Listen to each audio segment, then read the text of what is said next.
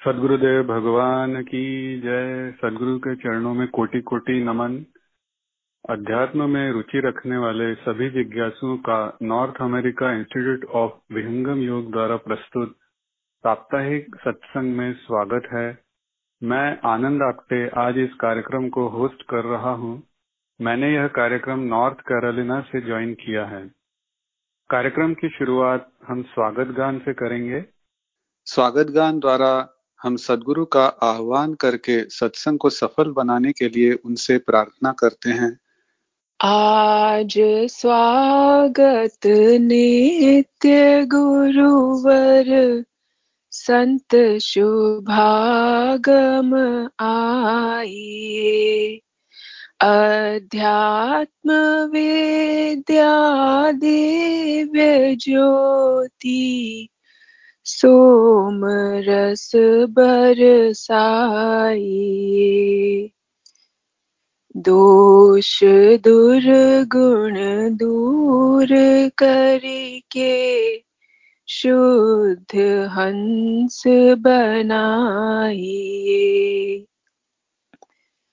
भेद गम गति ज्ञान गर्जन शक्ति द्वार हटाइए। खुले द्वारा शब्द सागर, भक्त जन अनवाइए। जन सदा फल विश्व शिक्षक शान आन बचाइए आज स्वागत नित्य गुरुवर, संत शुभागम आइए बोलिए सतगुरुदेव भगवान की जय। Over to you Anand ji. धन्यवाद नीतू जी। सदगुरु के चरणों में अपनी वाणी द्वारा श्रद्धा सुमन चढ़ाने के लिए धन्यवाद। मंगल गान द्वारा हम समस्त विश्व की सुख शांति, मंगल की कामना करते हैं। मंगल गान के लिए मैं फिर से नीतू जी से निवेदन करता हूँ। विश्व शांति नाम मंगल, परम गुरु को ध्याइए। वर्ग द्वंद्व शांति दूर कर। भाव भेद मिटाइए सार्वभौम समष्टि सत्ता ध्यात्म राज बनाइए भेष भाषा भाव जग में ज्ञान पर दर्शाइए समृद्धि, सुख, शांति, धरातल स्वर्ग भूमि बनाइए। विश्व शिक्षक जन सदा फल, नीति स्वर अपनाइए। विश्व शांति नाम मंगल, परम गुरु को ध्याइए। बोलिए, सदगुरुदेव, भगवान की जय। Over to you Anand ji धन्यवाद नीतू जी। अब हम सत्संग को आगे बढ़ाते हुए प्रश्नोत्तरों की तरफ़ बढ़ते हैं। आ, हमारे प्रश्नों के उत्तर देने के लिए हमारे साथ अनुभवी साधिका श्रीमती अमरजीत कौर आंटी जी हैं। आंटी जी आपका स्वागत है। आज हमारे प्रश्न सेवा से संबंधित हैं। सेवा के बारे में स्वामी जी स्वरवेद में कहते हैं सदगुरु सेवा धर्म में शिष्य हो या उत्तीर्ण। अन्य धर्म क्या चाहिए? अन्य धर्म सब जीर्ण। तो आज का पहला प्रश्न है, सेवा कार्य से ही सारे सद्गुण आ जाते हैं या सेवा भाव से आते हैं? आंटी जी, आप कृपया इस प्रश्न को लें। धन्यवाद। जय सदगुरुदेव। देखिए, सबसे पहले सदगुरुदेव के चरणों में प्रार्थना करती हूँ। बार बार वंदन करूँ। सदगुरुदेव हमार यहाँ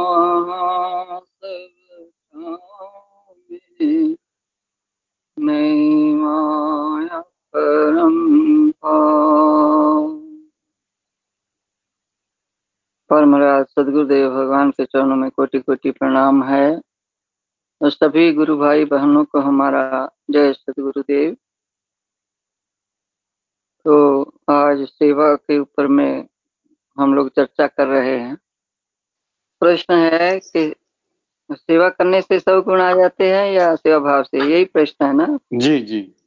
देखिए स्वामी जी महाराज ने जैसे हम लोग सभी जानते हैं उनके शरण में है इस ज्ञान के मार्ग पर चल रहे हैं तो उनके सदग्रंथ सुरवेद में स्वामी जी महाराज ने सब ज्ञान जैसे हम लोग सभी जान ही चुके हैं और सब ज्ञान उसमें स्वामी जी महाराज ने रख दिया है भर दिया है। हम लोगों को अपने यही नहीं है कि केवल आध्यात्मिक ज्ञान है व्यवहारिक ज्ञान अपने जीवन को कैसे चलाना चाहिए, कैसे रहना चाहिए संसारिक ज्ञान प्रकृति का ज्ञान, ईश्वरीय ज्ञान, सब तरह का ज्ञान सर्वेद के अंदर में है। तो धीरे धीरे जब हम लोग इस मार्ग पर चलते हैं, सदगुरु के आदेश पर साधन अभ्यास करते हैं, तब ये ज्ञान जो है सदगुरुदेव का समझ में आने लगता है। सेवा के बारे में भी उन्होंने पूरा एक अध्याय लिख दिया है, सेवा और सत्संग के बारे में। तो सेवा का जहाँ तक मेरा अपना अनुभव है। जब तक अंदर में भाव नहीं है, तब तक कोई सेवा कर ही नहीं सकता। भाव आता है, शुद्ध भाव होना चाहिए। सेवा के लिए। ऐसे सेवा कर सकते हैं, बहुत लोग करते हैं। करते करते भी धीरे धीरे हमारा जो भाव है वो शुद्ध होने लगता है, दृढ़ होने लगता है। दोनों चीज़ एक साथ में रहता है। ऐसा नहीं है कि सेवा बिना भाव के करते रहेंगे करते रहेंगे तो इसका कोई लाभ नहीं होगा, ऐसी बात है नहीं। लाभ होता है, लेकिन उसमें समय लगेगा। और आपको जब भाव उत्पन्न होने लगेगा धीरे धीरे ऐसा होता है। बहुत लोगों के साथ ऐसा भी हो जाता है। तो बहुत लोगों को पहले से ही मन में भाव रहता है अंदर में, शुद्ध भाव से, प्रेम रहता है, सदगुरु के प्रति हो जाता है। ये सब अपने कर्म और संस्कारों के ऊपर में अपने जैसे जैसे संस्कार हैं। हमारे बहुत जन्मों के संस्कार हैं ना। ऐसे सदगुरु तो से मेल नहीं ना होता है।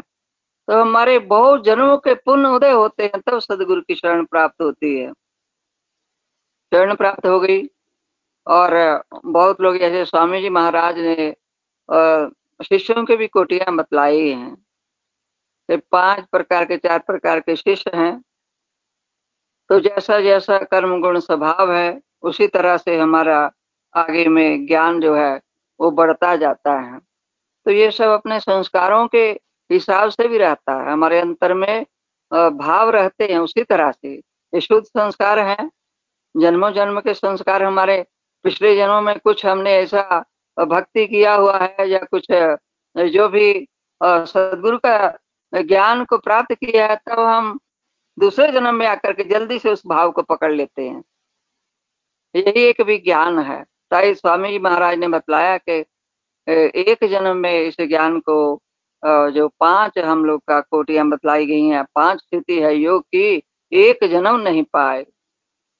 तो एक जन्म में नहीं, सब कोई प्राप्त नहीं कर सकता। बहुत ऊंच कोटि की जो प्रथम मतलब के ऐसा बतलाया गया है, शिष्यों की कोटियाँ, जिज्ञासु की कोटियाँ, जो प्रथम कोटि के जिज्ञासु होते हैं, उत्तम, वो बहुत कम लोग हैं, बहुत कम ऐसी आत्माएँ होती हैं जिनको स्वामी महाराज ने अपने सदग्रंथ में भी ऐसा लिखा है कि बहुत कम ऐसी आत्माएँ आती हैं सदगुरु की शरण में।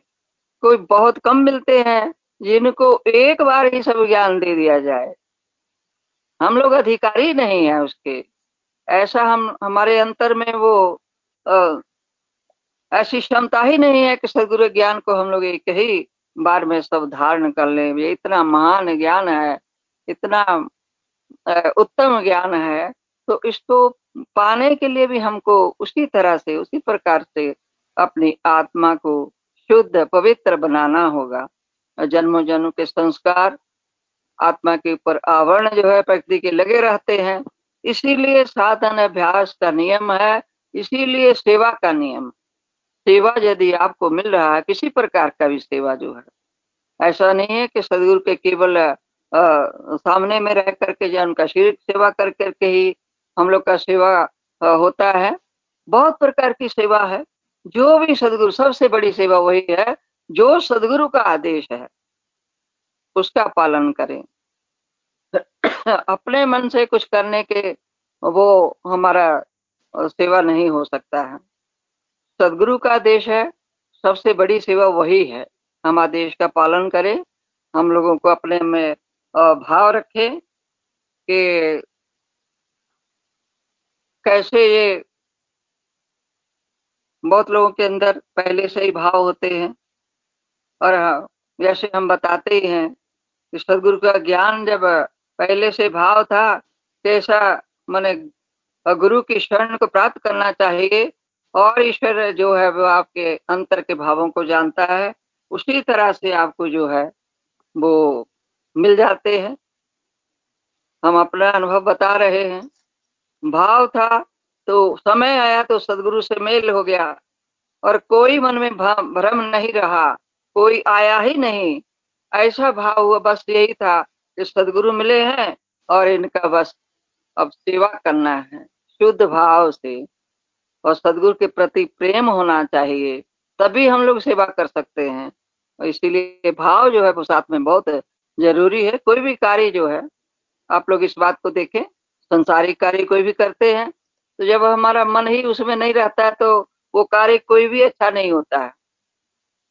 हम लोग महिलाएँ हैं, भोजन बनाने में हमारा मन इधर उधर है, उसमें ध्यान ही नहीं है तो भोजन कभी भी अच्छा नहीं बन सकता है। तो वही बात है। तो इसी तरह से इस मार्ग पर चलने के लिए भी हमारे अंतर में भाव भी होना चाहिए लेकिन ऐसा भाव नहीं है तो ऐसा नहीं सोचना चाहिए कि हम सेवा ना करें। सेवा करते करते भी हमारे भाव जो शुद्ध होने लगते। और धीरे धीरे साधक जो है वो आगे बढ़ते जाता है। ये दोनों चीज़ चाहिए। जय सदगुरुदेव। बहुत बहुत धन्यवाद आंटी जी। अगर किसी को इससे संबंधित कोई प्रश्न हो तो वे प्रश्न पूछ सकते हैं अथवा हम अगले प्रश्न की तरफ़ बढ़ेंगे। इससे संबंधित एक प्रश्न है कि शुद्ध भाव का क्या अर्थ है? शुद्ध भाव का यही अर्थ है, हमारे अंतर मन में मतलब के अंतर में वो ऐसा भाव जो है होना चाहिए, उसको शुद्ध कहते हैं, अंतरात्मा में शुद्ध भाव। ऐसा नहीं है, दिखावटी बाहर में हम दिखा रहे हैं कि हम सेवा करना है, हमको सेवा मिलना चाहिए। बहुत तरह के जैसे बताया है हमने सदगुरुदेव ने ही बताया हुआ है, उनका ही ज्ञान है कि बहुत तरह की जो लोग होते हैं, शरण में आते हैं और उसकी कोटियाँ हैं उनकी, और बहुत तरह के लोग हैं, हम देखते हैं कि बहुत लोग चाहते हैं कि खाली बात से अंतर, ऊपर से दिखावटी करने के लिए हमको सेवा करना है, ये करना लेकिन अंतर से उनका मन ही नहीं रहता है सेवा करने का, भाव ही नहीं रहता है। तो उसी को शुद्ध भाव कहा गया है। कि सदगुरुदेव ने यह कहा कि सेवा सदगुरु संत की अधिकारी मन आओ जिज्ञासु वह नहीं है, सेवक सेव्य न भाव।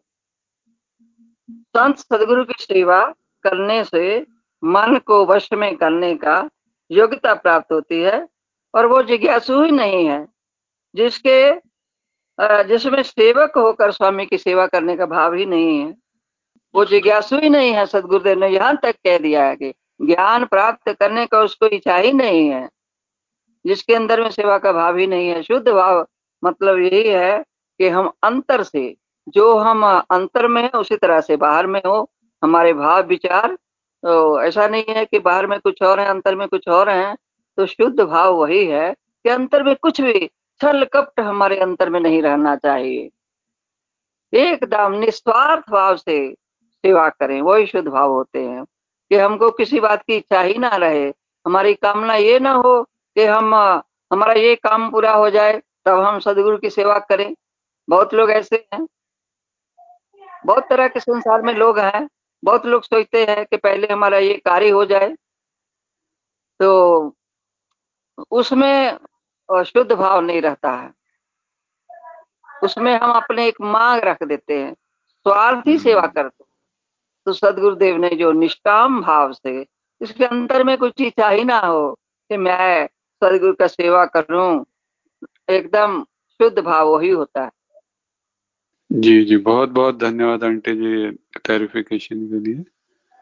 आ, अगर किसी को और कोई इससे संबंधित प्रश्न नहीं हो तो दूसरा प्रश्न है कि हमारे कार्य की सिद्धि के लिए हमें सदगुरु को याद करना चाहिए या सदगुरु का कृपा पात्र बनकर जो सदगुरु करा लें, वो कार्य करना चाहिए?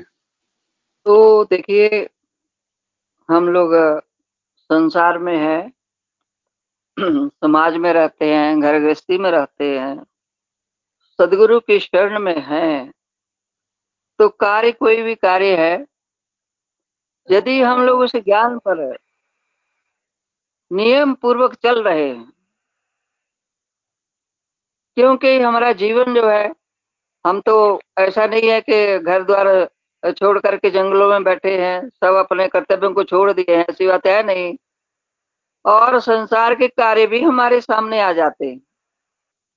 ऐसे आपके अंतर में हम लोग यदि शुद्ध भाव से वही बात आ जाती है कि हम सदगुरु के आदेश पर अपने नियम से अपने जीवन को बना रहे हैं जीवन को चला रहे हैं तब तब हम सदगुरु को अपने कार्य के लिए भी याद करते हैं। तब हम सदगुरु को भी कार्य के लिए याद करते हैं। तो ऐसी बात है नहीं केवल हम लोग भक्ति में ही लगे रह जाते हैं। ये तो धीरे धीरे सब होता है। धीरे धीरे करने से सब आगे हम लोग बढ़ते हैं। तो कार्य की सिद्धि के लिए यदि ऐसा कोई बहुत, ऐसा बात नहीं है कि छोटे छोटे हम लोग इसी में लगे रह जाएँ। तो काम तो समाप्त होने वाले है नहीं संसार में। अपने जीवन में कुछ ना कुछ कार्य लगे ही रहते हैं। ऐसी बात है नहीं कि उसी में हम लोग लगे रह जाएँ। बात ये है। और साथ में हमारे अंतर में ये भी पता होना चाहिए अंतर में ये भी ज्ञान होना चाहिए कि मुझे सदगुरु के इस ज्ञान का अधिकारी बनना है। वो भी गुण अपने में लाने हैं। केवल संसारिक कार्यों की सिद्धियाँ ही नहीं करते रह जाना है। उसी की ओर लगे रहेंगे तो आपका भक्ति नहीं होगा। तो धीरे धीरे अपने मन को जो है इसीलिए कंट्रोल करते हैं हम लोग जो हम लोगों को ये ज्ञान ही ऐसा है कि संसार में जो हमारा मन जो है हमारा लगा हुआ है इसको धीरे धीरे संसार से मोड़ करके सदगुरु के चरणों में लगा देना। तो जब हम लोग आगे हम लोग का ज्ञान अंतर में कुछ मिलने लगता है तो अपने आप आपको ज्ञान हो जाता है कि हम लोग पहले सदगुरु के पात्र बने। उनकी कृपा के पात्र बनने के लिए हम लोग सब जो प्रयास कर रहे हैं। जब सदगुरु की भक्ति में जिज्ञासु साधक लग जाते हैं, तब उनको कहने का ज़रूरत नहीं पड़ता है। ये ऐसी स्थिति आ जाती है आगे, लेकिन करते करते होगा। ऐसा नहीं है कि पहले ही हम लोग उस तरह से सदगुरु का केवल यही कार्य, संसारिक कार्य ही करते रह जाते हैं। तब हमसे भक्ति नहीं हो सकता है। छोड़ दें जीवन डोरी दो सदगुरु को, सकल आश विसराई गुरु सेवा धर्म बढ़वाई। अपने जीवन की यदि हम लोग इतनी हमारे में क्षमता है अपने जीवन की डोरी सदगुरु को सौंप दे कि जो भी करे करावे आप पे आप। जो उनका इच्छा वही करे। ऐसा होना बड़ा ही आ, महान जो है एक उत्तम शिष्य का ये लक्षण है कि ऐसा हो जाएगा। लेकिन इसको ऐसा स्वभाव बनाने के लिए हम लोगों को वो पात्रता होना चाहिए। इसके लिए हम लोगों को साधन अभ्यास करना होगा, सेवा करना होगा, तब हम सदगुरु कृपा के पात्र बनते हैं।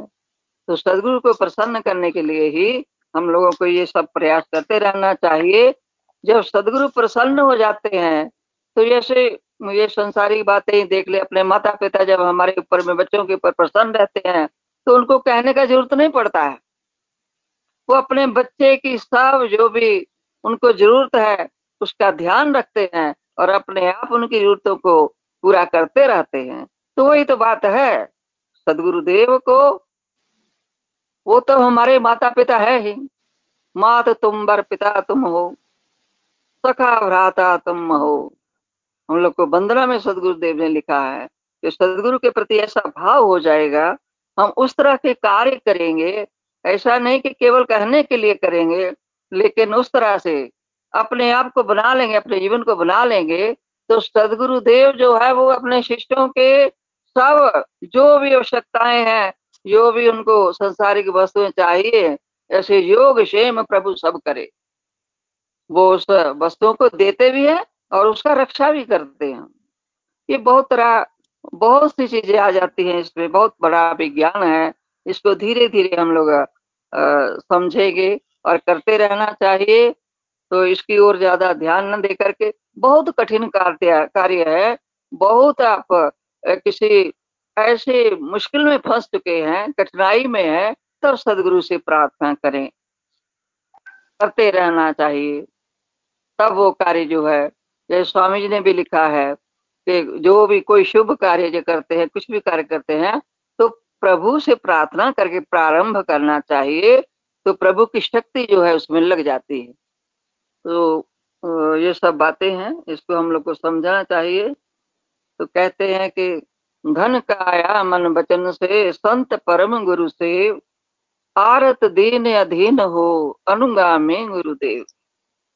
आरत दीन अधीन हो करके, सदगुरु के आगे में रह करके, धन, शरीर, मन, वाणी से, उस संत शिरोमणि सदगुरु की सेवा करना चाहिए। स्वामी जी ने तो बहुत इसमें लिख दिया है कि कोई भी जिज्ञासु है, उसके अंदर यदि सेवा का गुण नहीं है, यहाँ तक कह दिया सदगुरुदेव ने कि उसको इस ब्रह्म विद्या का ज्ञान ही नहीं देना चाहिए। उसको उपदेश ही नहीं करने का अधिकार ही नहीं है उनको लेने का, इस ब्रह्म ज्ञान को लेने का। इतनी बड़ी बात है सेवा में इतनी बड़ी शक्ति है। क्या कहते हैं कि बहुत बड़े विद्वान है उसको सेवा का गुण ही नहीं है। तो उसको सेवा उसको अधिकारी नहीं है वो पात्र नहीं है इस ज्ञान का। और यदि जिज्ञासु में कोई आ, सेवा मतलब बहुत गुण है सेवा का ही गुण है और कोई गुण है नहीं विद्वान भी नहीं है कुछ ज्ञान भी नहीं है केवल सेवा का भाव है। सेवा का गुण है तो उसको उपदेश कर देना चाहिए। क्योंकि जो गुण है बाकी गुण तो अपने आप आ जाते हैं संसारी गुण तो अपने आप आ जाते हैं सेवक में। तो सेवक को स्वामी जी ने बहुत तरह जैसे आप लोग इस अध्याय को पढ़िए पंचम मंडल लगता है कि पंचम अध्याय है सेवा सत्संग जो है तो उसमें बहुत तरह का सदगुरुदेव ने बतलाया है कि सेवाहीन विद्वान वर प्रिय सेवक सम नहीं। सेवाहीन साधन नहीं, बोध शांति हो नहीं। बड़े से बड़े विद्वान हैं। सब वेदों को, ग्रंथों को जानते हैं, लेकिन सेवा का भाव नहीं है। लेकिन सदगुरु का जो सेवक है, स्वामी ने यहाँ तक कहा है कि सेवा कर रहा है जिज्ञासु उसको कोई भी आ, मतलब कि ये सब विद्वान नहीं है वो कोई ग्रंथ उसने पढ़ा नहीं है लेकिन वो ज़्यादा प्रिय है सदगुरुदेव को। सेवक उनको ज़्यादा प्रिय है। तो क्या कहते हैं कि सेवाहीन साधन नहीं बोध शांति हो। नहीं सेवाहीन श्रेष्ठ विद्वान प्रिय सेवक के समान नहीं है। सेवाहीन से साधन नहीं होता है। ना उसे बोध शांति प्राप्त होती है। तो अधिकारी बनने का साधन केवल सेवा है। कुछ भी नहीं है, सेवा करते रहिए। यहाँ तक एक एक जगह स्वामी जी ने हम उनका एक, जो एक ऐसा पुस्तक है जिसमें प्रश्न उत्तर दिए गए हैं। तो सदगुरु का उसी में सदगुरु देव ने एक जगह लिखा है कि यदि शिष्य जो है और कुछ नहीं कर सकता है तो क्या करे? केवल सदगुरु का सेवा करता रहे। लेकिन करना पड़ेगा। ऐसा नहीं है। और धीरे धीरे करने से सदगुरु जो है, उस सेवक को सब ज्ञान दे देते हैं। लेकिन उसको क्या करना होगा? कुछ तो करना पड़ेगा। ऐसा नहीं कि केवल उपदेश ले लिए, सदगुरु ही सब कुछ करेंगे। स्वामी ने यहाँ तक लिखा है कि नहीं, शिष्य को कुछ अपना उसका जो भी उसको आज्ञा है, वो करना पड़ेगा। सेवा से ही वो आगे पहुँच जाता है। पूरा ज्ञान उसको प्राप्त हो जाता है। केवल सदगुरु की सेवा में लगा रहे, कोई चिंता सब अपने जीवन की छोड़ दे। यहाँ तक सदगुरुदेव ने कह दिया, सेवा का बहुत बड़ा महत्व है, ये बहुत बड़ा गुण है, अपने में इसको गुण को धारण करना चाहिए। स्वामी, जैसे हम लोग सुनते हैं, संत प्रवर जी हमेशा बताते रहते हैं कि सेवा, सत्संग और साधना, ये अवश्य होना चाहिए जीवन में। जीवन भर इसको साथ में लेकर के चलना पड़ेगा। तब हम लोग धीरे धीरे आगे बढ़ेंगे। नहीं तो भटक जाता है जिज्ञासु जो है, कोई साधक भी है, वो भटक सकता है। केवल ज्ञान भी जो है वो भी आपको नीचे गिरा देगा। अहंकार आ जाएगा। इसीलिए जिज्ञासु के लिए सदगुरुदेव ने कहा है शिष्य के लिए जो सेवा बहुत ज़रूरी है। जय सदगुरुदेव। बहुत बहुत धन्यवाद आंटी जी आपने बहुत अच्छे से इस प्रश्न को सबको समझाया। हाँ अगर किसी के पास प्रश्न है तो एक रुपया पूछ सकते हैं। एक प्रश्न है। और भी हमारे गुरु भाई भाई बहन है ना तो और लोग भी उसमें अपना कुछ जो भी है रखें। हाँ जी एक छोटा सा क्वेश्चन है। ये सबसे ये... पहले प्रार्थना करूँगा तजिंदर जी क्षमा चाहता हूँ। जो लोग नहीं बोल रहे हैं कृपया अगर वो म्यूट हो जाए और अपना कैमरा जो भी है वो बंद कर लें तो ज़्यादा अच्छा रहेगा ताकि हम सभी लोगों को अच्छे से सुन पाए। तो आप भी रंजन जी कुछ इस पर रखना चाहिए। हाँ पहले वो तेजिंदर सर का कुछ प्रश्न है एक बार वो प्रश्न हाँ। रखने की ज़रूरत छोटा सा क्वेश्चन है। आ, जी जी। घर में से सेवा की बात हो रही है तो घर के अंदर माता पिता वृद्ध माता पिता है उनकी सेवा हम कर रहे हैं। तो ये सेवा भी आ, इसका भी महत्व है मतलब सदगुरु की सेवा आ, वो तो आ, वो, वो तो ठीक है आप जैसे बोलते हैं जैसे उनका पालन करते जाओ। लेकिन जैसे माता पिता की सेवा घर में अब कर रहे हैं उनको ट्वेंटी जैसे हंड्रेड ईयर ओल्ड हैं माता जी तो उनका सारा सारा दिन उसी में लगता है सेवा में ही क्योंकि वो भूल जाते हैं सब कुछ। तो ये भी सेवा जो है ये ये मतलब परवान होती है। मतलब इसका भी महत्व है। जी जी समझ गया आपका क्वेश्चन जो है। हाँ तो इसके ऊपर सेवा के ऊपर में सदगुरुदेव ने बतलाया है कि कितने बहुत तरह की सेवा है। संसार में रहते हैं घर गृहस्थी में है तो अपने कर्तव्यों का पालन करना है। ऐसा बात नहीं है कि हम लोग सब कुछ छोड़ करके बैठ जाएँगे। तो माता पिता जैसे कहा सेवा बहुत प्रकार की है जैसे कहते हैं कि माता पिता की सेवा गुरुजनों की सेवा देश समाज की सेवा ये सब सेवा है। बहुत लोग हैं अपने देश के लिए हम लोग जानते हैं अपने जीवन को कुर्बान कर दिए हैं। तो उनका हाँ। नाम भी आज संसार में अमर है। इसका फल तो प्राप्त होता ही है सब चीज़ जो भी हम करते हैं। आ, माता पिता की सेवा तो सबसे प्रथम है। होना चाहिए। ये अधिक, ये तो गुण बहुत अच्छे होना चाहिए। सबसे बड़ा गुण है कि अपने माता पिता के जिसने, जिन्होंने आपको इस संसार में लाए हैं तो उनका सेवा अवश्य करना चाहिए। आजकल तो ये सब बदल ही रहा है। तो जीवन जो है बहुत बदल रहा है। माता पिता को बहुत लोग हैं तो अपने आश्रमों में छोड़ देते हैं घर द्वार से निकाल देते हैं। बहुत सी ऐसी घटनाओं को हम सुनते हैं। बड़ा कष्ट होता है।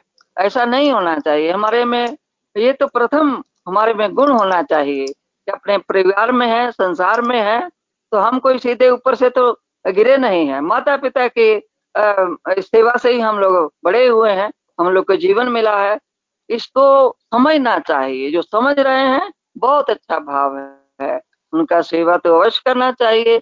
उसी में ही अपने कर्तव्य को सदगुरु देव ने कहा है कि अपने कर्तव्यों का पालन करते हुए घर द्वार को देखते हुए परिवार को देखते हुए अपना नौकरी पेशा सर्विस करते हुए क्या करना है? कुछ समय निकालना है। सब समय नहीं चाहिए।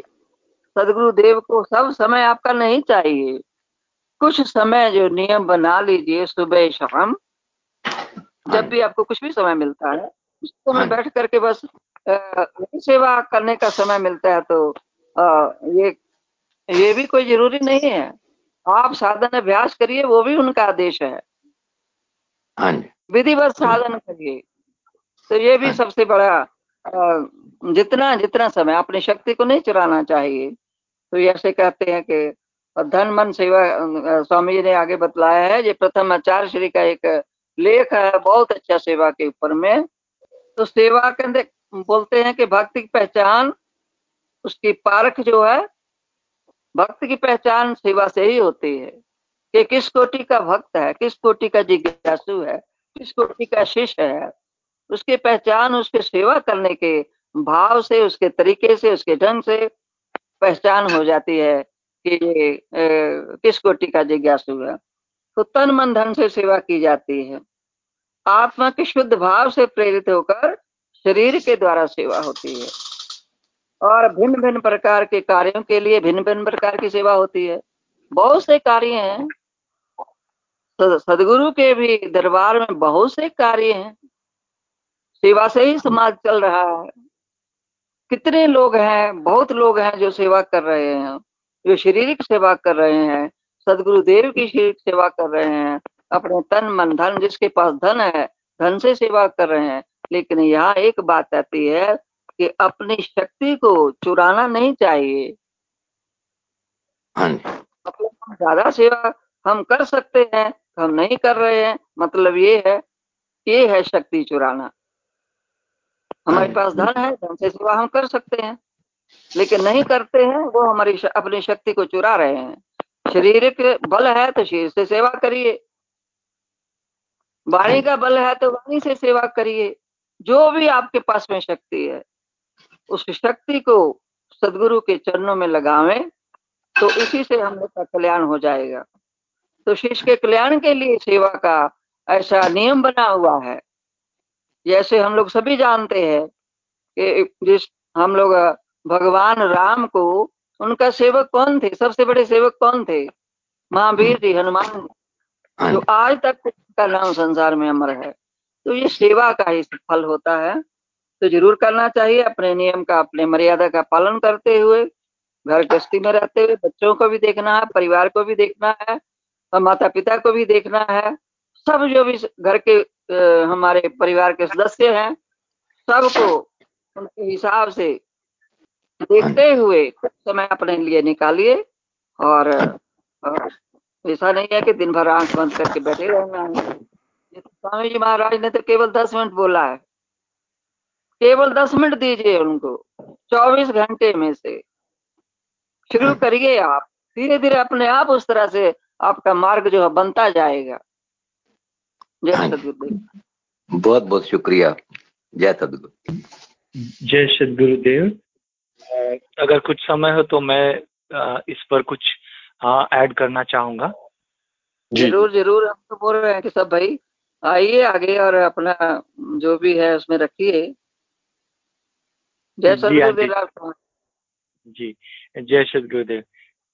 तो मैं एक्चुअली ये ये ऐड करना चाहता था जब मैं बहुत बहुत ज़्यादा तो छोटा नहीं पर शायद बारह चौदह साल का जब था तो हमारे घर पर सदगुरुदेव का आगमन हुआ था और कलकत्ता में।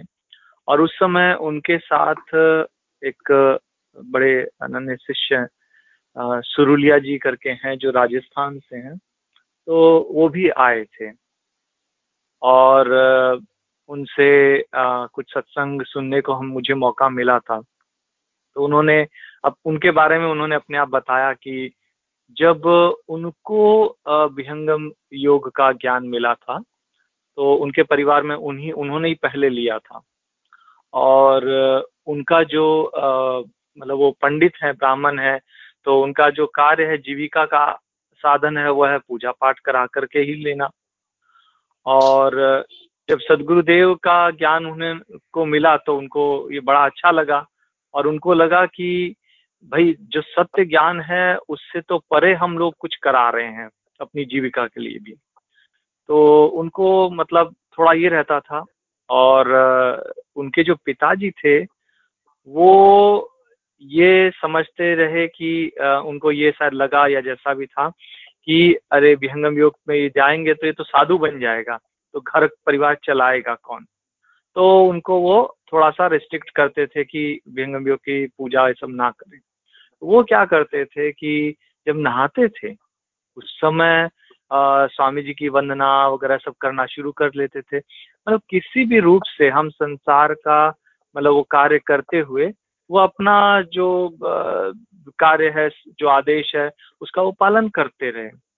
और धीरे धीरे धीरे आगे समय बढ़ा तो फिर उनकी आध्यात्मिक वृद्धि भी बहुत हुई।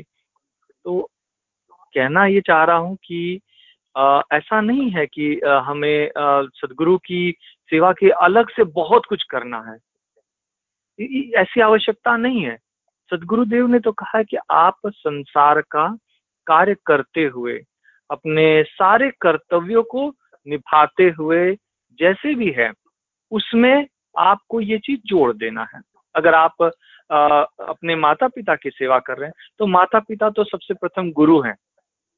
और उनके साथ साथ आ, जब उनकी सेवा करते हैं तो हम यही मान ले कि इनमें भी हमारे परमात्मा बसे हैं। साथ में और सब कार्य करते हुए आपको करना क्या है? श्वास श्वास में अगर हम प्रभु को सुमिरना शुरू कर दें, याद ही कर लें कि हे प्रभु, अपने कार्यों के कोई भी कार्य करने से प्रथम याद कर लें सदगुरुदेव को। आपका काम चलते रहेगा, आपकी चेतना बराबर मत, इसका, इससे क्या होता है कि हमारी चेतना बराबर सदगुरु के प्रति आते रहती है और वह हमारे लिए वृद्धि करती है।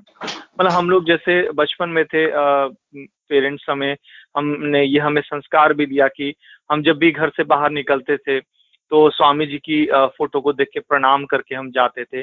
कोई भी कार्य करने से पहले हम प्रणाम करते थे। सुबह उठ करके उन, वो हमें संस्कार दिए कि नहीं, आपको गुरु को प्रणाम करना चाहिए, भगवान को याद करना चाहिए। हम प्रणाम करते थे और फिर अपना दिन शुरुआत होती मतलब उठते ही सबसे पहले ये करते थे। सोने में भी सबसे सोने से पहले हम जाके प्रणाम करके फिर सोने जाते थे। तो मतलब ये संस्कार हमें मिले अपने पेरेंट्स के द्वारा। और मुझे यही लगा कि मतलब बड़ा सहज है। मतलब इसमें ऐसा कुछ नहीं। हम सारा कार्य कर रहे हैं। पढ़ाई है लिखाई है। आ, आ, सब कुछ करते हुए भी अपने सारे कार्य में अगर हम गुरु को याद कर रहे हैं और दस मिनट की जो बात है उससे वो तो सहज में हम किसी भी समय आ, बहुत रेस्ट्रिक्शंस नहीं है विहंगम योग में तो आप किसी भी समय निकाल के बैठ सकते हैं साधना कर सकते हैं। और अगर हम ये प्रयास करने लगे अपने जीवन में तो सहज रूप से ही सारा कार्य होता है। और रही बात की हमें कुछ भी जैसा आंटी जी ने भी कहा बहुत सही रूप में कि हमें कोई भी ढोंग के रूप में नहीं करना अपने आप को फोर्स नहीं करना कि अच्छा हाँ मैं मतलब सेवा में ही लग रहा हूँ ऐसा कुछ नहीं है। वह स्वतः जब आपकी चेतना लगने लगती है तो स्वतः आपके अंदर भाव जब उद्गार आने लगेगा, आप में भाव होने लगेगा कि सदगुरुदेव, मैं सेवा भी करूँ। और धीरे धीरे सहज में आपका विकास होने लग जाता है आध्यात्मिक। हमें प्रयासरत रहना चाहिए अंदर से इसीलिए तो जो प्रार्थना है स्वामी जी की, वो सब हम करते हैं, क्योंकि उस प्रार्थना में सब कुछ कवर है उस प्रार्थना में ये भी है कि हम आपके चरणों में लगे सेवा करें भक्ति करें। तो वह चीज़ भी हम जब दोहराते रहते हैं तो हमारे अंदर धीरे धीरे धीरे शुद्ध रूप से ये भाव आना प्रारंभ हो जाते हैं। तो यही मैं ऐड करना चाहता था कि ये बहुत सहज है और हम इसे सहज रूप में ही बड़े आसानी से कर सकते हैं। जय श्री गुरुदेव थैंक यू जी आपको भी। थैंक यू वेरी मच धन्यवाद राज जी। जय सदगुरुदेव आनंद जी। जय सदगुरुदेव। समय हो तो दो शब्द में भी रखो। जी जी बिल्कुल। जी जय सदगुरुदेव। देखिए सेवा की बात आती है तो सेवा शब्द ही बहुत बड़ा है। जैसा कि आंटी जी ने बोला सेवा हम चाह के भी करें या हम करते हैं और ये सोचते हैं कि हम सेवा कर रहे हैं, वो भी हमारे मन का सूक्ष्म अहंकार ही होता है। सेवा हम करते नहीं है, सेवा हमारे लिए उपलब्ध कराई जाती है, ताकि हम जो, ये जो मानव शरीर मिला है, इतना उत्तम शरीर बोला जाता है। इतनी सारी कोटि के जन्मों में बहुत सौभाग्य से हमको ये मानव जीवन मिलता है। माता पिता का सेवा, मानव जीवन हमें तो उन्होंने ही दिया है। और ये इतना पुण्य जन्म होता है और हम अपनी अज्ञानता में पूरा समय निकाल देते हैं। हम आए कहाँ से हैं और जाते भी हैं, ये भी सत्य मालूम है। जाना कहाँ है ये पता होता नहीं है और इसी अज्ञानता के बीच में पूरा जीवन घटित हो जाता है। तो सेवा हम कर पाए, हमें तो कहीं और से उसकी क्षमता मिलती है और मौके भी मिलते हैं। और वो मौके को हम हाथ से गवाते हैं यदि तो वो हमारा अपना ही दुर्भाग्य होता है। तो देखिए सेवा तो बहुत बड़ी चीज़ है। मैं आ, उस पे इतना मेरा वाणी सक्षम नहीं है बोलने को पर जब भी सेवा की बात आती है तो मुझे एक जो स्वामी जी के संस्मरण है आ, आ, सेवा सेवाव्रती एक उनके बहुत शिष्य थे आ, उनका ही मुझे संस्मरण याद आता है। वो शॉर्ट में मेरे पास एक लेख है जो मैं चाहूँगी शेयर करना यदि उतना समय हो फाइव सेवन मिनट्स लगेगा आनंद जी ओके है? जी जी। जी। तो ये सेवा व्रति जो है वो बहुत ही आ, स्वामी जी के करीब सेवा में होते थे और आ, वो बस आदेश का पालन करना कभी भी स्वामी जी से जो आदेश हो गया वो उसी में अपना सेवा उसमें अपना जीवन निकालते हैं। तो ये बुक स्वामी जी के और एक शिष्य है जो उनके साथ एक साल अपनी पूरा मतलब बहुत सानिध्य में रहे हैं सेवा में। जहाँ स्वामी जी को आना है जाना है साथ में रहते थे तो उन्होंने आ, स्वामी जी के साथ जो अपना अनुभव है उस किताब में शेयर किया गया है।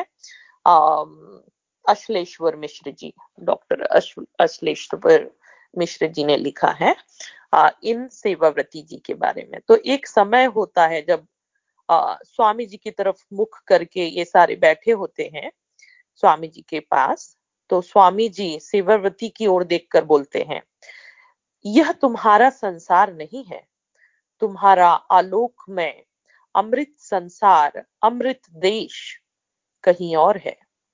यह दुनिया तो वीरानी है, यह मृत्यु का देश है। मोह शोक से रहित, तुम्हा, तुम्हें अपने शाश्वत प्राण सखा के देश में चलना है। इतना कहकर स्वामी जी एक भजन गाना शुरू करते हैं। भजन कुछ ऐसा होता है, सदगुरु है रंगरेज चुनर मोरी रंग डाली। ऐसा कुछ भजन होता है स्वामी जी शुरू करते हैं गाना। और जैसे ही वो भजन शुरू होती है, उसकी दूसरी कड़ी में पहुँचते हैं स्वामी जी तब सेवा व्रती जी का क्या होता है, वो सिर्फ़ सेवा सेवा का फल यहाँ पे बताया गया है कि स्वामी जी सेवा व्रति की उस सेवा से कैसे प्रसन्न रहते हैं और सेवा की कितनी बड़ी आ, महान आ, आ, उसका उस उसकी जगह बताए हैं स्वामी जी ने वही इस संस्मरण में बताया गया है। तो जैसे ही ये भजन की दूसरी कड़ी शुरू होती है सेवाव्रती जी का श्वास बंद हो जाता है श्वसन क्रिया। हाथ पैर एकदम कड़े हो जाते हैं। मुँह और होठ दोनों चढ़कर टेढ़े भी हो जाते हैं। जैसे अंग पक्षाघात हो गया हो। ऐसा लगने लगता है कि स्वामी जी स्वामी जी ने कहा, पंडित अश्वेश्वर अश्लेश्वर मिश्र जी को, कि सेवाव्रती की नाड़ी चल रही कि नहीं देखिए? हृदय की धड़कन की स्थिति क्या है? उनकी नाड़ी मैंने देखी ये बोल रहे हैं मिश्र जी। और वो पूरी बंद थी इस समय। जब हृदय की धड़कन बंद हो गई थी, आँख की पुतलियाँ वक्र हो गई थी, मैंने स्वामी जी से कहा, भगवान, नाड़ी और धड़कन दोनों ही बंद है। चेहरा भी विकृत हो गया है। पूरा शरीर जैसे ऐठ गया हो। यह सब ठीक तो हो जाएगा ना? स्वामी जी और आचार्य श्री प्रथम, जो वही पास ही आराम कुर्सी पे बैठे थे। दोनों एक साथ मुस्कुरा दिए। स्वामी जी सेवाव्रती की ओर देखकर बोले, लगभग एक घंटा हो गया उनकी स्थिति ऐसे ही। अब मेरी सेवा का समय भी हो गया है। कब तक इस स्थिति में रहोगे? ऐसे कब तक बैठोगे? उठो, आँखें खोलो। स्वामी जी ने के इतना कहने पर ही उनका शरीर ढीला पड़ने लगा। विकृत हुआ चेहरा स्वाभाविक होने लगा। भौहें जो वक्रता का रूप ले चुकी थी, सीधी होने लगी, आँखें खुल गई। अंतर चेतना बाह्याभिमुखी से अब बाह्याभिमुखी हो गई, जो अंतर्मुखी थी। सेवा प्रति संभल कर उठे और भूमि सात होकर स्वामी जी को प्रणाम किए तथा बाबा एवं आचार्य श्री प्रथम को भी शास्त्रांग प्रणाम किए और अपने स्थान पर आकर बैठ गए। स्वामी जी ने उनसे कहा कि तुम दुनिया में, किस दुनिया में थे और कैसे कैसे पहुँच गए थे? क्या क्या घटनाएँ घटी, यह सबको बताओ। सेवाव्रती जी ने बताना प्रारंभ किया। स्वामी जी, जब आपने मेरी ओर देखकर यह कहना प्रारंभ किया कि यह देश तुम्हारा नहीं, यह वीराना देश है, तुम्हें अपने देश को चलना है। आदि आदि कह के इतने कहने के बाद सदगुरु है रंगरेज, चुनर मोरी डाली, चुनर मोरी रंग डाली। नामक भजन को आपने गाना प्रारंभ किए। उसी समय भीतर से एक अद्भुत परिवर्तन हुआ। भजन के प्रारंभ होते ही मेरी श्वास मूलाधार तक से बाहर खींच गई।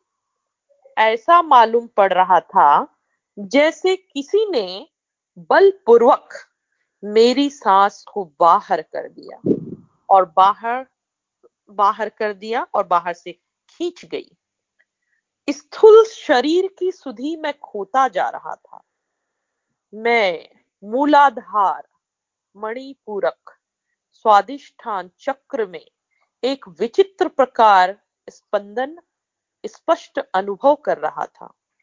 मैंने यह भी अनुभव किया कि इन इन केंद्रों पर अलग अलग प्रकार के आलोक बिखर रहे हैं।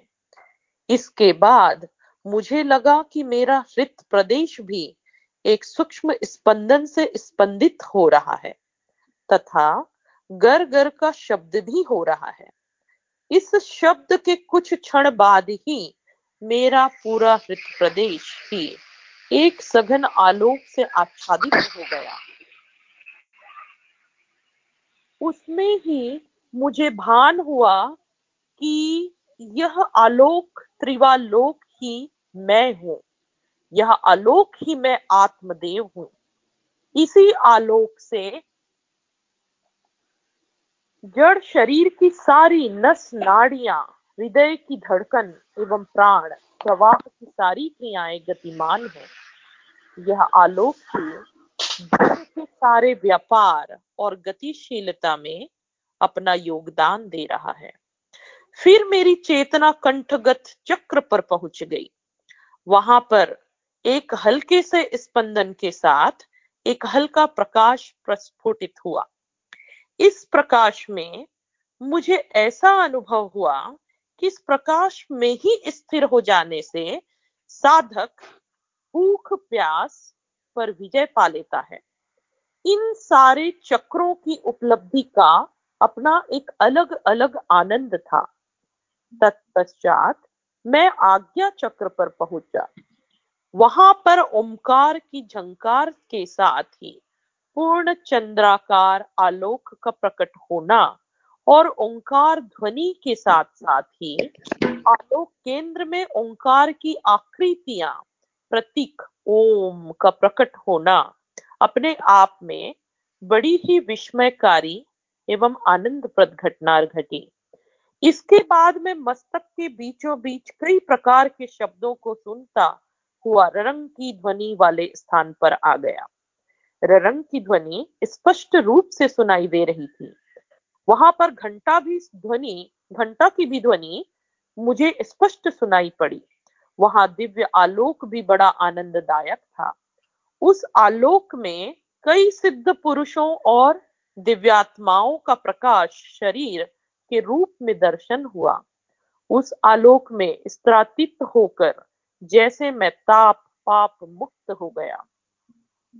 इसी समय मुझे ऐसा अनुभव हुआ कि कोई शक्ति विद्युत के समान चमकती हुई एक सरसराहट के साथ विद्युत गति से ही मेरुदंड से होती हुई मस्तक के अंतिम छोर तक पहुँच गई।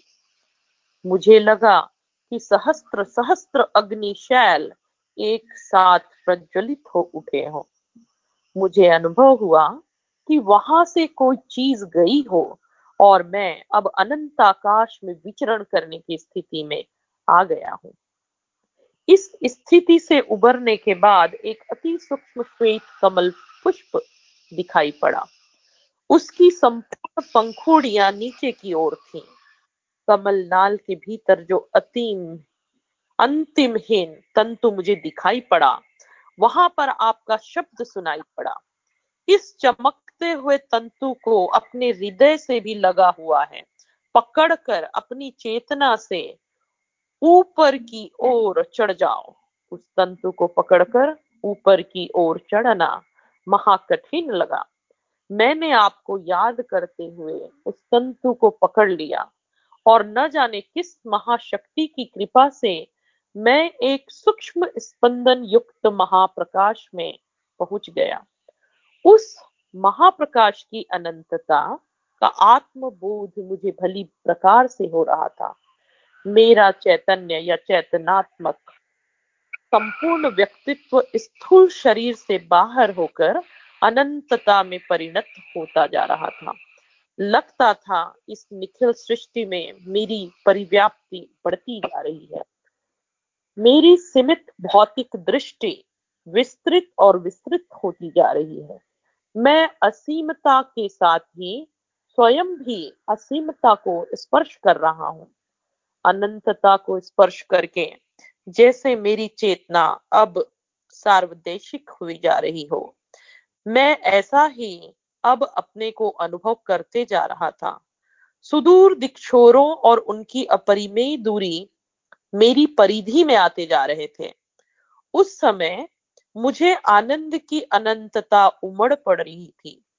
मैंने एक अक्षय आनंद की अनुभूति जन्यता से अपने को घिरा पाया। समस्त जगत को मूल रूप से मैंने अनावृत होते हुए देखा। वहाँ मैंने शाश्वत चिरंतन सुख से अपने को ओत प्रोत पाया। उस प्रकाश की स्पंदता में एवं सूक्ष्म कंपनशीलता में परमाणुओं और पूरी सृष्टि नियमन को भी कंपित होते हुए देखा। प्रकाश की उस स्पंदता से नाना प्रकार के दिव्य लोकों एवं सूर्य चंद्रादि का निमिष मात्र में निर्माण की प्रक्रिया को पूर्ण होते हुए देखा।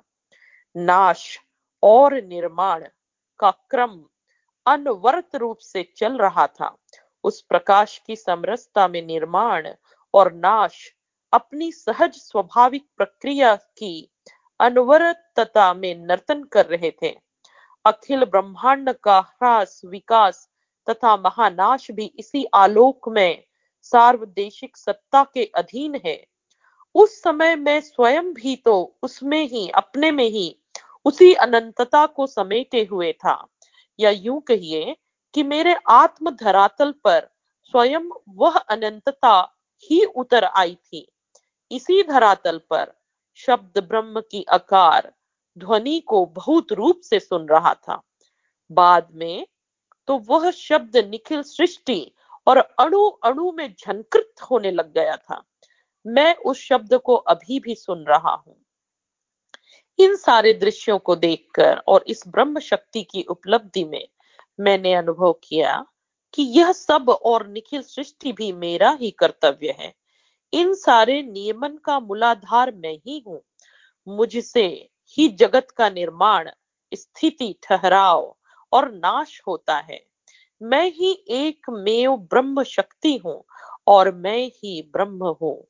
मेरे भीतर अनुगुंजित हुआ अहम ब्रह्मास्मि। अहम ब्रह्मास्मि। के भीतर गूंजते ही आप वहाँ पर दर्शन दिए, तथा बोले, तुम ब्रह्म नहीं हो। यहाँ पर यह जो अत्यंत सूक्ष्म छिद्र दिखाई दे रहा है, उसमें अपने चैतन्य सुरति के द्वारा प्रवेश कर जाओ। वहाँ पहुंचकर तुम परम सत्य पर ब्रह्म से स्वतः परिचित हो जाओगे। मैंने अपनी सुरति को उस अत्यंत सूक्ष्म द्वार के भीतर ले जाने का अथक प्रयास किया, किंतु सफल नहीं हो सका। तभी आपका स्मरण करते हुए अब की बार एक प्रयास और किया और उस सूक्ष्म द्वार के भीतर प्रविष्ट हो गया। आप वहाँ पर क्षण भर के लिए प्रकट हुए और पुनः अदृश्य हो गए।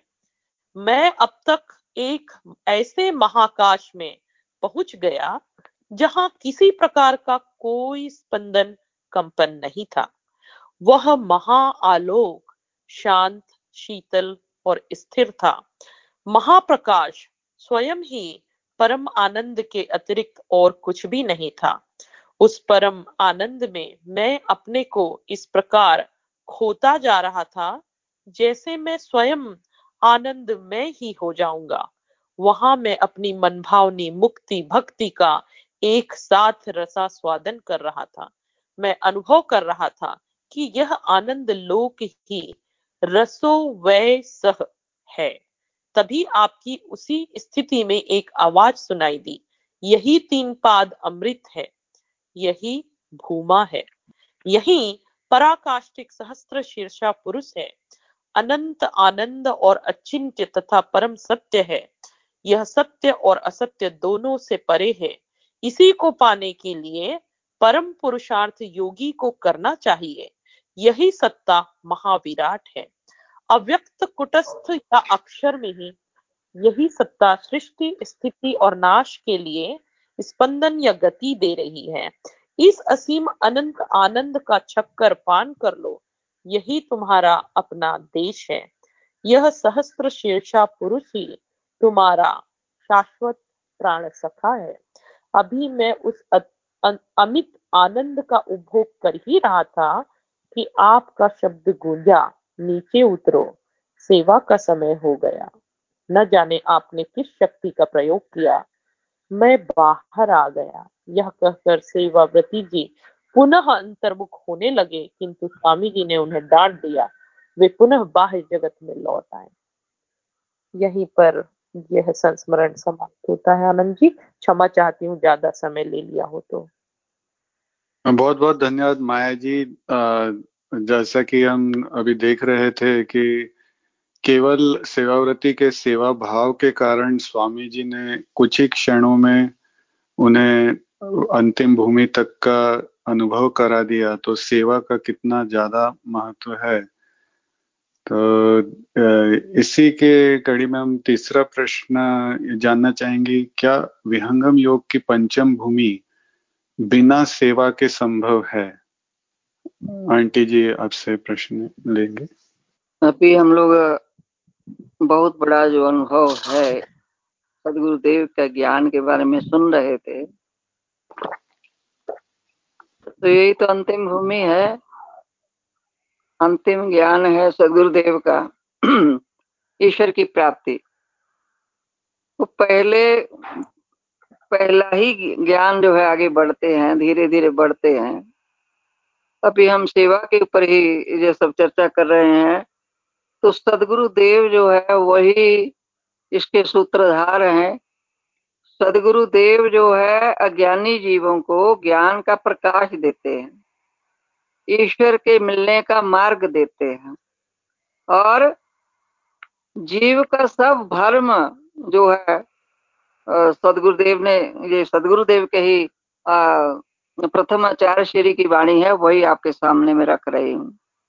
जीव का सब भरम भूल भलैया दूर करते हैं। सदगुरु ही ज्ञान का प्रकाश के मार्ग, पथ प्रदर्शक है। जो जीवों को संसार सागर से निकालते हैं ईश्वर की ओर उन्मुख कर देते हैं। तो क्या है? अज्ञानी जीव गुरु के उपदेश का बोध पा करके अपने सत्य मार्ग पर चलने लगते हैं, जिससे ईश्वर की प्राप्ति होती है और जीवन मुक्ति होती है। यही गुरु का काम है। जैसे हम लोग सभी जानते हैं कि धर्म, अर्थ, काम, मोक्ष, चारों फलों की प्राप्ति होती है। सदगुरुदेव की शरण में चार फल क्या? सदगुरुदेव ने एक जगह अनंत फलों की प्राप्ति होती है। संसार में क्या ऐसा वस्तु नहीं है जो सदगुरुदेव की इस सेवा से प्राप्त नहीं हो सकता है? अभी इतना बड़ा हम लोग संस्मरण जो सुने हैं, सेवा, उस सेवा प्रति ऐसे उसका नाम मैंने उस शिष्य का समझाने के लिए अचलेश्वर जी ने, पंडित अचलेश्वर मिश्र जी का ये किताब है, लिखा हुआ। तो उन्होंने ऐसे ही उसका नाम मैंने सेवा व्रति रख दिया। तो कैसा सेवा किया पहले ये भी जाने? बिना सेवा के तो कुछ भी प्राप्त नहीं होगा सदगुरु की शरण में। बाहरी ज्ञान हम लोग बहुत प्राप्त कर लेंगे, विद्वान बन जाएँगे। लेकिन अंतर का जो ऐसे हम लोग का ज्ञान है क्रियात्मक साधन है, वो बिना सेवा के कभी भी प्राप्त कभी भी प्राप्त नहीं हो सकता है। साधन सेवा प्रथम है। तो क्या कहा है सदगुरुदेव ने? सदगुरुदेव के कहते हैं कि फलों की प्राप्ति का सदगुरुदेव मार्ग बतलाते हैं। इसके लिए जीवों को उस मार्ग पर चलना पड़ता है। हम लोग को ईश्वर की प्राप्ति करना है। सदगुरुदेव ज्ञान दे दिए तो चलना तो हमको पड़ेगा। और फलों की प्राप्ति के लिए गुरु तप नहीं करेंगे, ये उनका वाणी है। प्रथमाचार्य श्री का। उन्होंने लिखा कि गुरु तप नहीं करेंगे इसके लिए। ये कहीं पर हम पहले भी बता चुके हैं कि कहीं पर लिखा हुआ है, स्वामी जी का बाणी है। सॉरी स्वामी सफल देव जी महाराज का। उन्होंने कहा है कि गुरु जो है वो उस मार्ग पर बता देता, आपको ज्ञान दे दिया आप चलना आपको है। गुरु आपकी जगह नहीं चलेंगे, वो तो आपको मार्ग दे दिए चलने के लिए जो भी नियम है, क्या है नियम है? केवल साधन अभ्यास करते रहें, घर में बैठ करके, उससे भी कुछ काम होने वाला नहीं है। साध में सेवा करना पड़ेगा। वो जो सेवा प्रति है, इतना कठिन सेवा किया सदगुरुदेव ने उनको बहुत डांटा भी है, मारा भी है, यहाँ तक। ये क्यों करते ऐसे गुरुदेव? कि उनके जो जन्मों, जन्म के संस्कार हैं, वो दूर होते हैं सेवक के, साधकों के। हमारी भलाई के लिए सदगुरुदेव जो है, ऐसा कठिन परीक्षा भी लेते हैं। ऐसा नहीं है कि ये सदगुरु का सेवा जो बड़ा सहज, सरल है। ऐसी बात है नहीं, लेकिन जो जो अभी बतलाए हैं, इतना उनके बारे में मैं बता रही हूँ कि इतना कठिन सेवा किया एकदम। और ये बोलते थे, जिन्होंने किताब लिखा है मिश्र जी, कि मुझे उन पर दया आती थी। तो मैं उनको बोलता था कि क्यों क्यों आप इतना सेवा कर रहे हैं गुरु जी आपको डांट रहे हैं फिर भी? तो वो इनको डांटते थे। बोलते, आप चुप रहिए। ये हमारा और हमारे गुरु का बात है। आप बीच में मत पड़िए। गुरु का आदेश पालन करना ही उन्होंने अपना धर्म बना लिया था। तब जाकर के इसका इतना अमूल्य ज्ञान को प्राप्त किया। ऐसे ही तो प्राप्त करना का कोई बात नहीं। पंचभूमि का ज्ञान है, बहुत बड़ा ऊंच ज्ञान है। ये तो सदगुरुदेव ने जन्मों जन्मों तक बोल दिया कि एक जन्म, दो जन्म में भी प्राप्त बहुत लोग नहीं कर सकते हैं। सब लोग सब लोग इतना ना कठिन सेवा कर सकते हैं, ना उसका प्राप्ति कर सकते हैं। ये अपना अपना संस्कार है। हम फिर वही बात बोलते हैं। तो इसीलिए सदगुरुदेव ने कहा है तो जो मैंने पहले भी बताया था कि यदि शिष्य मैं उसको प्राप्ति के लिए, उस फल की प्राप्ति के लिए मार्ग सदगुरुदेव ने दे दिया तो शिष्य तप करेगा। उस पर चलना होगा शिष्य को। गुरु तप नहीं करेगा शिष्य के लिए। तो ये उन्होंने ऐसे देखिए हम लोग को समझाने का प्रयास किया एक जगह में। बहुत अच्छा से प्रश्न का उत्तर सदगुरुदेव ने दिया हुआ है। ये पुस्तक है सदा फल वाणी, जिसमें ये प्रश्न उत्तर जो है एकत्र किए गए हैं।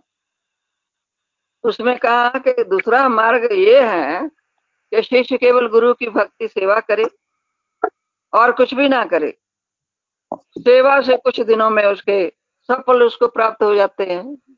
लेकिन समय से होता है, समय लगता है। धीरे धीरे रे मना, धीरे सब कुछ होए।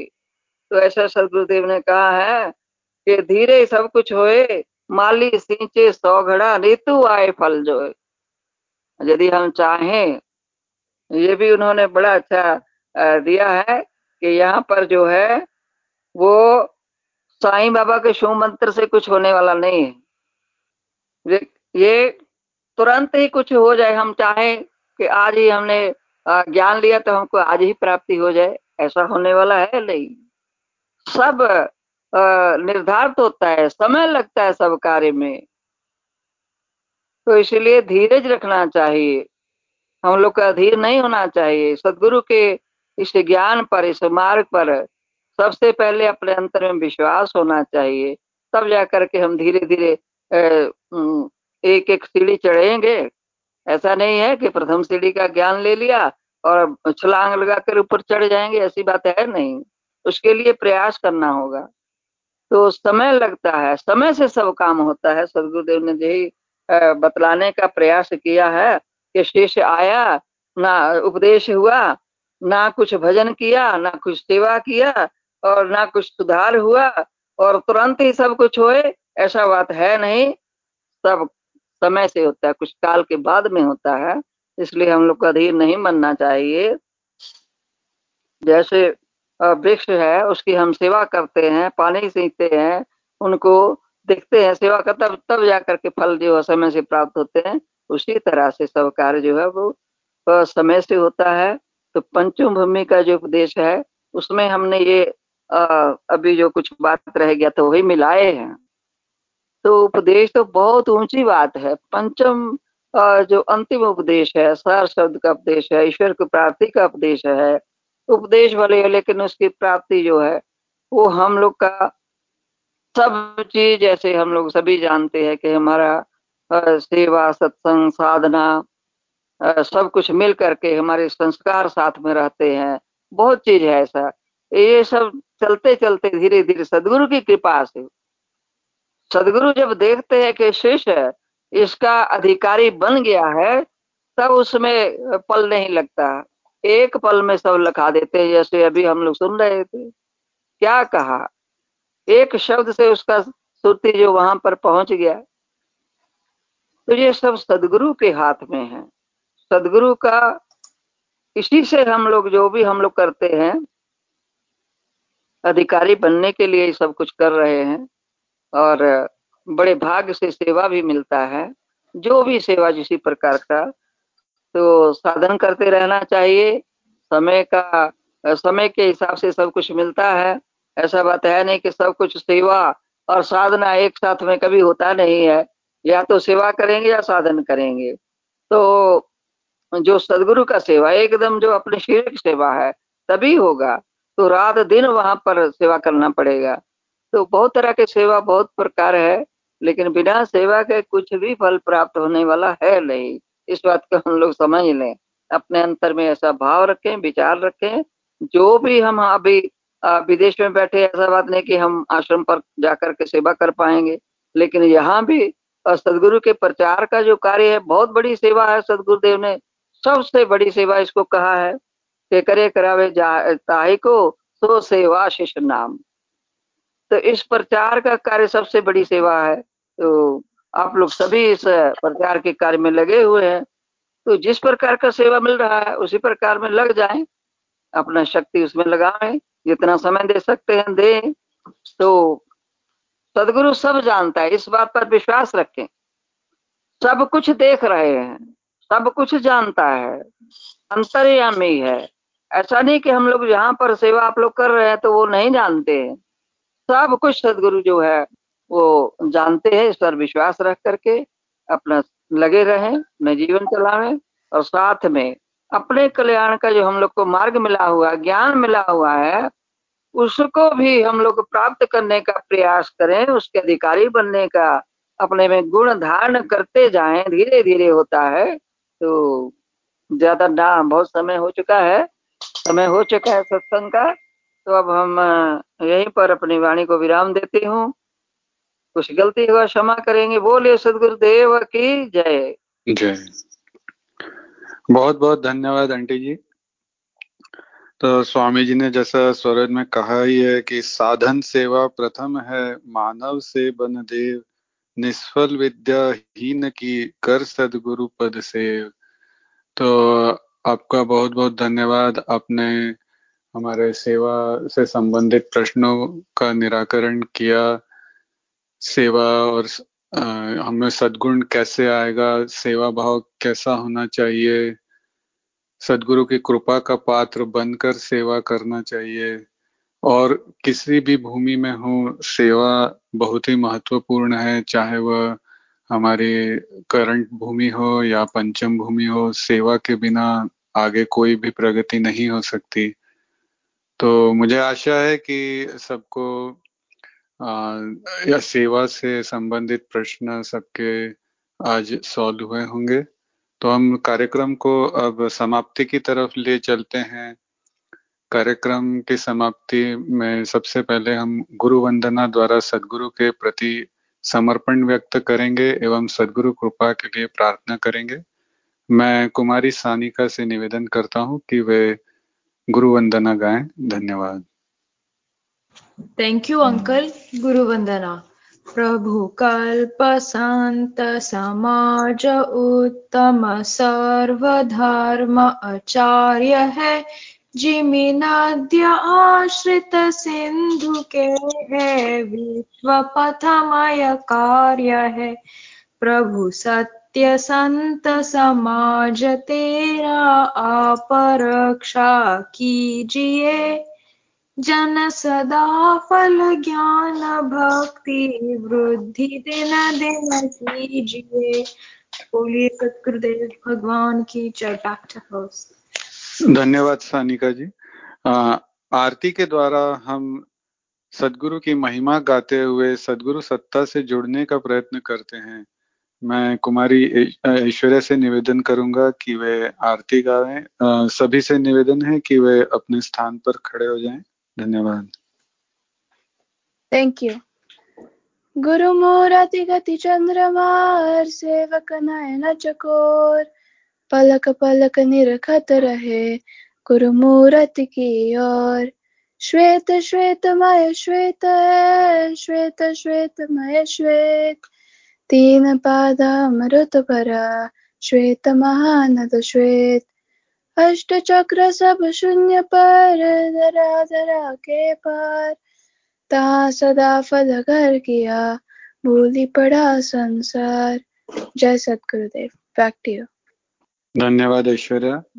शांति पाठ द्वारा हम सदगुरु से पूरे विश्व की शांति के लिए प्रार्थना करते हैं। ऐश्वर्या से फिर से निवेदन है कि वे शांति पाठ करें। धन्यवाद। थैंक यू हे प्रभु, शांति स्वरूप हो। शांति, शांतिमय शांति। शांति शांति, जन शांति हो। पूर्ण शांतिमय शांति। हे प्रभु, शांति प्रदान कर। दूर हो सर्व शांति। देव सदा फल शांतिमय। शांति शांति, सुख, शांति। बोलिए सतगुरुदेव, भगवान की जय। धन्यवाद ऐश्वर्या। आज के सत्संग से जुड़ने के लिए आप सबका बहुत बहुत धन्यवाद विशेष रूप से नीतू जी, अमरजीत कौर आंटी जी, तेजिंदर जी, राज जी, माया जी कुमारी सानिका एवं कुमारी ऐश्वर्या का धन्यवाद उनके योगदान के लिए। सदगुरु के चरणों में प्रार्थना है कि आपका दिन मंगलमय एवं सुखमय हो। इस सत्संग से हम कुछ सीख कर अपने जीवन में उतारें, इसका प्रयत्न करें, इसकी प्रार्थना करें। इसी कामना के साथ मैं ये सत्संग की समाप्ति करता हूँ। आप सबका बहुत बहुत फिर से धन्यवाद। जय सदगुरुदेव।